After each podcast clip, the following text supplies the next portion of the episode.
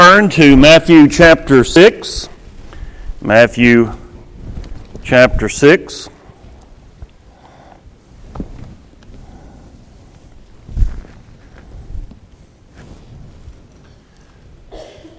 The story is told of a young family that was hosting the preacher for a meal one evening. The mother of that uh, family wanted to impress the, the preacher. So she had her little boy to set the table for the meal.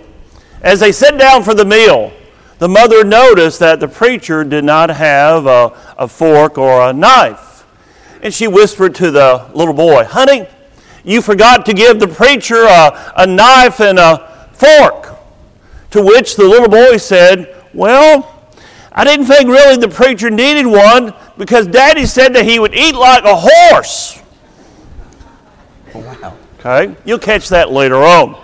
You may look at me and say, that preacher needs to skip a meal or two. Skipping meals is part of fasting. Fasting. We continue our series of What Does the Bible Say by looking tonight at the second part. Last week we looked at prayer. Tonight we're looking at fasting. Because in the Bible, prayer and fasting is often connected. This is my first sermon ever on fasting. I asked Billy, Billy, how many sermons have you done on fasting? He said, zero.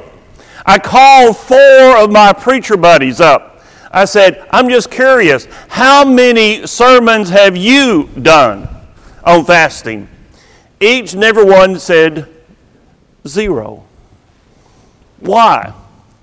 I think there's a lot of confusion when we talk about fasting, and there's also a lot of fear. It's kind of like the the little girl, uh, her daddy uh, announced one night that, uh, that he was going to start a fast. The little girl said, Oh, daddy, daddy, please don't, please don't do that. To which the father said, Well, honey, in the Bible, a lot of people went on fast. And the little girl said, Yeah, they did, and they're all dead. fear. Maybe you've got fear about fasting. Tonight, we're going to try to relieve some of that fear. Why don't we talk more about fasting? I think there's probably three reasons. Reason number one is right here, it's in our head. None of us like to talk about skipping meals. I mean, we all enjoy eating, right? Yes, we do. And we all don't like to talk about dieting. And, and, uh, and dieting, you're, uh, you're leaving out some foods. And a fast, you're leaving out all the food. So, reason number one, it's right here.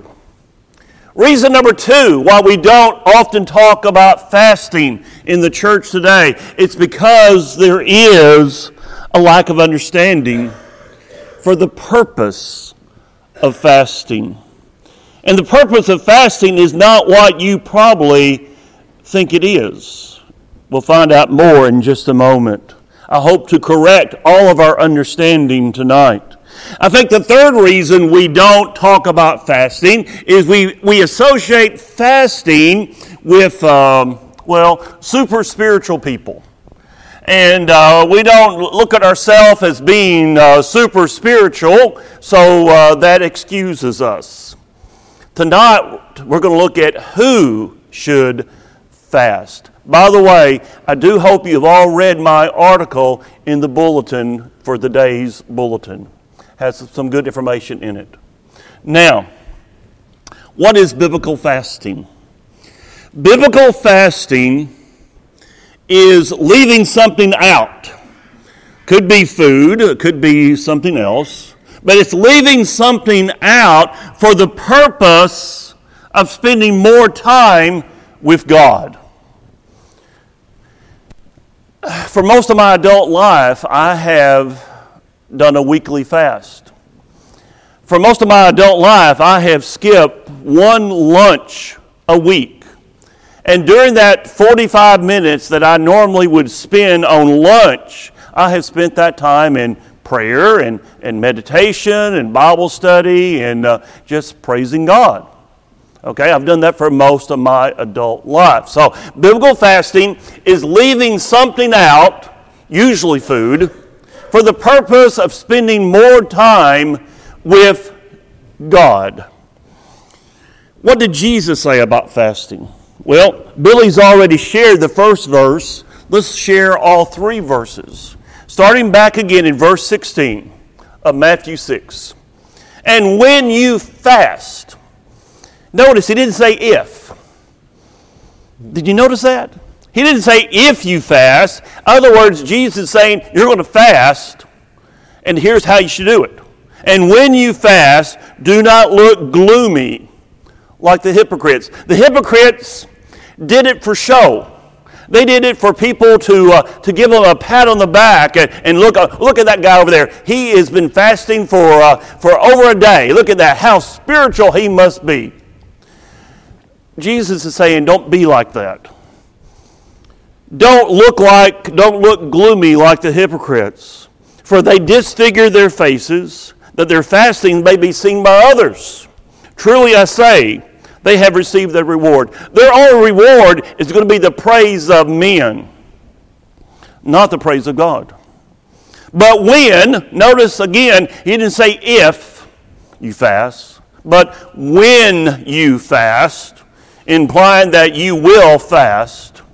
But when you fast, anoint your head wash your face. In other words, go through your normal routine. You, know, you get up, you take a bath, you take a shower, you shave, whatever it might be. Go through your normal way of life. Look normal. That your fasting may not be seen by others, but by your Father who's in secret. And your Father who sees in secret will reward you. Here is the first answer to about fasting. Fasting. Fasting is something we do between ourselves and God. God, God rewards. God rewards those who do not put on just a show of spiritual devotion. Here in chapter 6, instead of a show, they give, back in verse 2, they pray, we studied that last week, and they fast for one purpose and that is for God's glory and not their own glory. They're doing it to bring glory to God.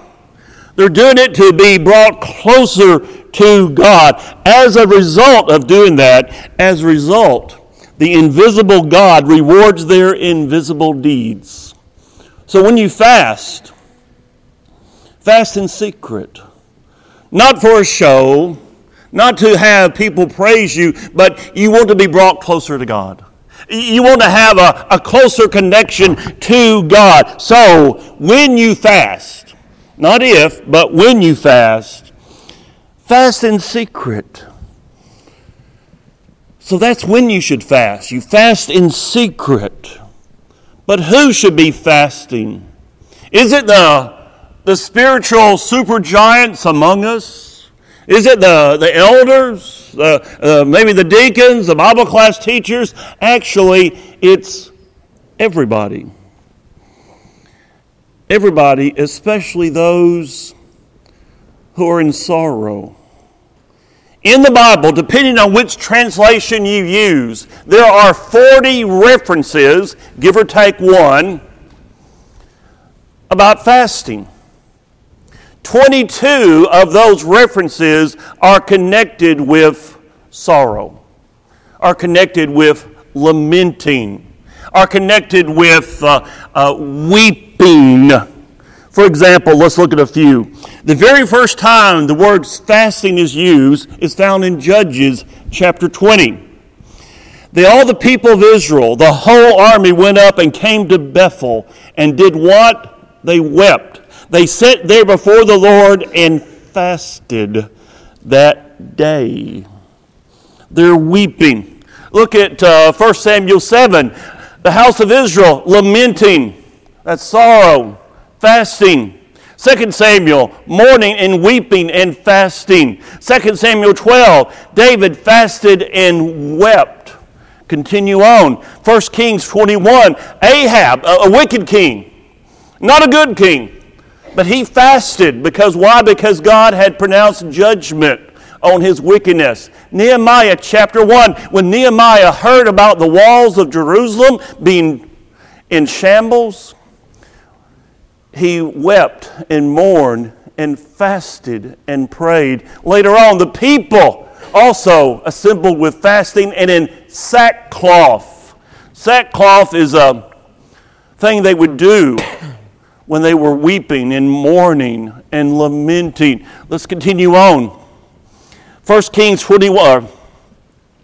Esther chapter 4, great mourning among the Jews with fasting and weeping. Psalm 35, I wore sackcloth, mourning, weeping, fasting, I grieved. Psalm 69, I was humbled my soul with fasting, weeping. Psalm 109, my heart is stricken with me. My knees are weak through fasting. David chapter 9, once again, he's seeking by prayer and pleas for mercy with fasting and sackcloth and ashes.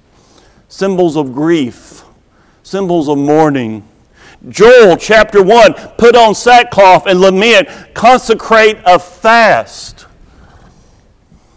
Jonah chapter 3, the people of Nineveh, they called for a fast and put on sackcloth. Zechariah chapter 7, they fasted and mourned. Fasting is not just connected to people who are really super faith giants. Fasting is connected to anybody who wants to be brought closer to God who's in sorrow. Have you ever been in sorrow? Have you ever had pains and trials and problems that have brought you to your knees? That's a time for fasting. In Matthew chapter 9, Jesus is asked a question. Notice the question. The disciples of John comes to him saying, uh, "We fast, the Pharisees fast, but your disciples do not fast. Why?" Jesus said, "Can the wedding guests mourn as long as the bridegroom is with them?" In other words, I'm here. There's no time for sorrow now. I'm here. But there will come a day, he was looking toward his cross, he was looking toward the time after the cross. There comes a day when they will fast. And by the way, we're going to look at two examples from Acts in just a moment where the church fasted. So, when do you fast? You fast when there is sorrow in your life when you're brought low and you feel a need to be brought closer to God. So you fast in secret, you fast in sorrow, you fast to express your helplessness before God. John Claypool, a minister, had a little girl, six years old. She had leukemia. They took her to every doctor they knew to take her to. She saw every kind of medical professional you can name. Thousands of prayers were offered up to the Lord on her behalf. But that little six year old girl died. She died on a Monday. The burial, the cemetery, the funeral, the cemetery, the burial was on Wednesday. The church said, John, just take a couple weeks off. You know, you need to take some time off. John said, No, I, I don't want to do that. I, I feel like I need to be back in the pulpit. So that next Sunday morning, the Sunday after his daughter had died, he first showed them this verse. Isaiah chapter 40, it says, Those who hope in the Lord will renew their strength. They will soar on wings like eagles. They will run and not grow weary. They will walk and not be faint. John said, There are times in our lives when we're on top of the world. Everything's going great and we are soaring on wings like eagles. And there are times when everything's okay, it's just an average day, and, and we're running, but we don't grow weary. But there are days for all of us where all we can do is just walk and hope that we don't faint. John said, I'm in one of those days right now. I need your prayers. And the elders of that church had prayer. Each one got up and led a prayer for that family. You pray, you fast. When you're in sorrow, when you want to, uh, to uh, go to God and, and approach God and ask God for His help, you are expressing your helplessness before God. That causes us to want to fast. So you fast in secret, you fast in secret, you fast in sorrow, you fast in submission to God. You're submitting your will to God. You say, God, I want to align my will with your will. I want to humbly approach you. You see, humility, submission, and fasting all go together. Once again, let's turn to the Bible. 1 Kings chapter 21. That wicked king Ahab, he fasted. What did God say about that? Ahab has humbled himself before me.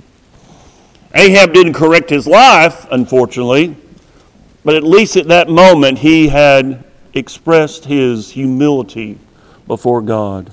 Second Chronicles chapter 20, when King Jehoshaphat proclaimed a fast, it says, Judah assembled to seek help from the Lord. They know they can't handle it themselves. They go to God.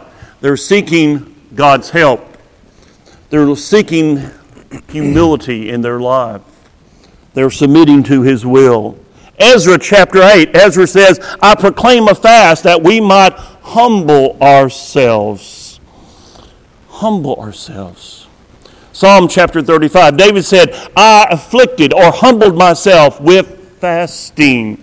Isaiah 58, the nation of Israel asked, Why have we fasted?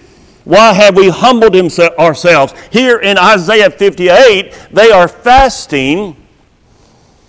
They have humbled themselves. But if you read that passage, you find out they are not submitting their will to God. They still want to do it their way and not God's way. You fast when you recognize your utter need for God. Can you feel that need? Can you sense that need in your life for God? When you see, you fast when you see that need for God in your life, to make God a priority in your life. You fast as an expression of your dependence upon God and your willingness to submit to Him. We have two references of the church fasting. In Acts 13, the focus has moved from Jerusalem. The first half, almost half of Acts, is about mainly about Jerusalem. The last half of Acts is mainly about sending out mission efforts. The mission efforts start in Antioch. The church in Antioch are sending out this mission effort. They're going to send out Paul and Barnabas. What do they do? They pray and they fasted before sending out Paul and Barnabas. In Acts chapter 14, after appointing elders, they committed them with prayer and fasting. If you read very many of the books, the papers written by early Christians from the second century, from the, from the third century, you will find that these early Christians often would fast to bring themselves closer to God. They were submitting themselves to the Lord. They were putting God first in their life. They were doing that by fasting. Often, when we think of fasting, we think of totally giving up food. Well, actually, for the for Jewish people under the Old Testament and, and for the Christians, there were, uh, there were many different types of fast. There were fasts that only happened during the day. There were also uh, fasts that uh, uh, would uh, say you could have uh, liquid, water, grape juice, whatever, and, but you couldn't have solid food. They were fasts that would go over a period of a few days, yes. Uh, they were fasts where they would avoid certain foods, give up certain foods that they liked to eat to be brought closer to God. Fasting was a way to remind ourselves that we need God.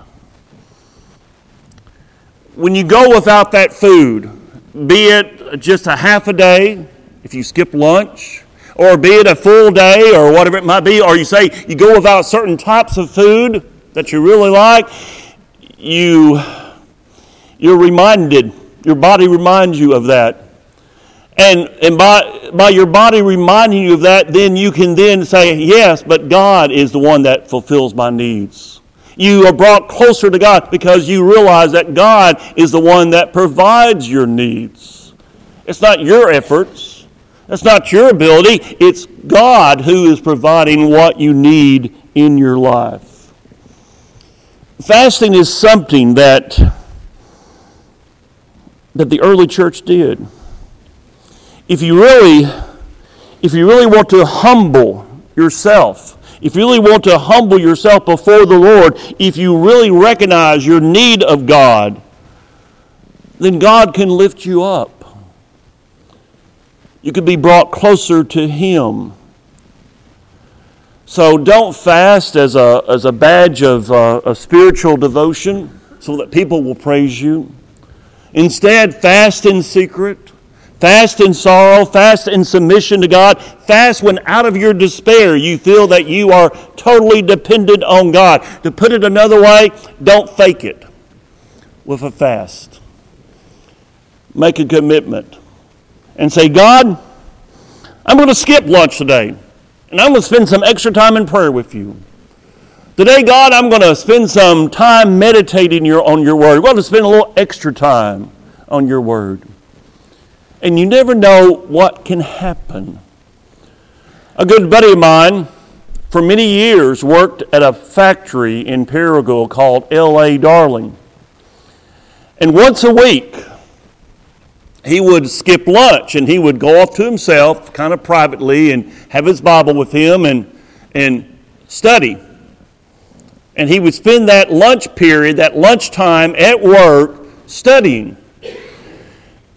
Two people noticed it. Two people asked him, What are you doing? And he explained what he was doing. And they said, Huh. Well, could we join you in that study? And before he knew it, he had a Bible study with two of his fellow workers during their lunch period that resulted in both of those men being baptized. It all started with my friend skipping one lunch period a week and saying, I'm going to spend that time and study with God's Word. Tonight, how is your relationship with the Lord? Do you feel close to Him? Is your connection strong or is your connection weak? First off, are you even a Christian? Have you obeyed the Lord's command to believe in Him, to repent, to confess, and to be baptized? As a Christian, are, do people see Jesus living in you? As a Christian, can people see the reason why you believe?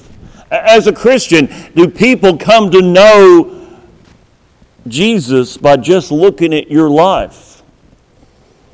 Tonight, do you need to seek His forgiveness? God will forgive, 1 John 1 9. This church is ready to pray with you, James 5 16. Tonight, will you make that decision while we stand and sing for your encouragement? I have decided to follow Jesus. I have decided to follow Jesus. I have decided to follow Jesus. No turning back.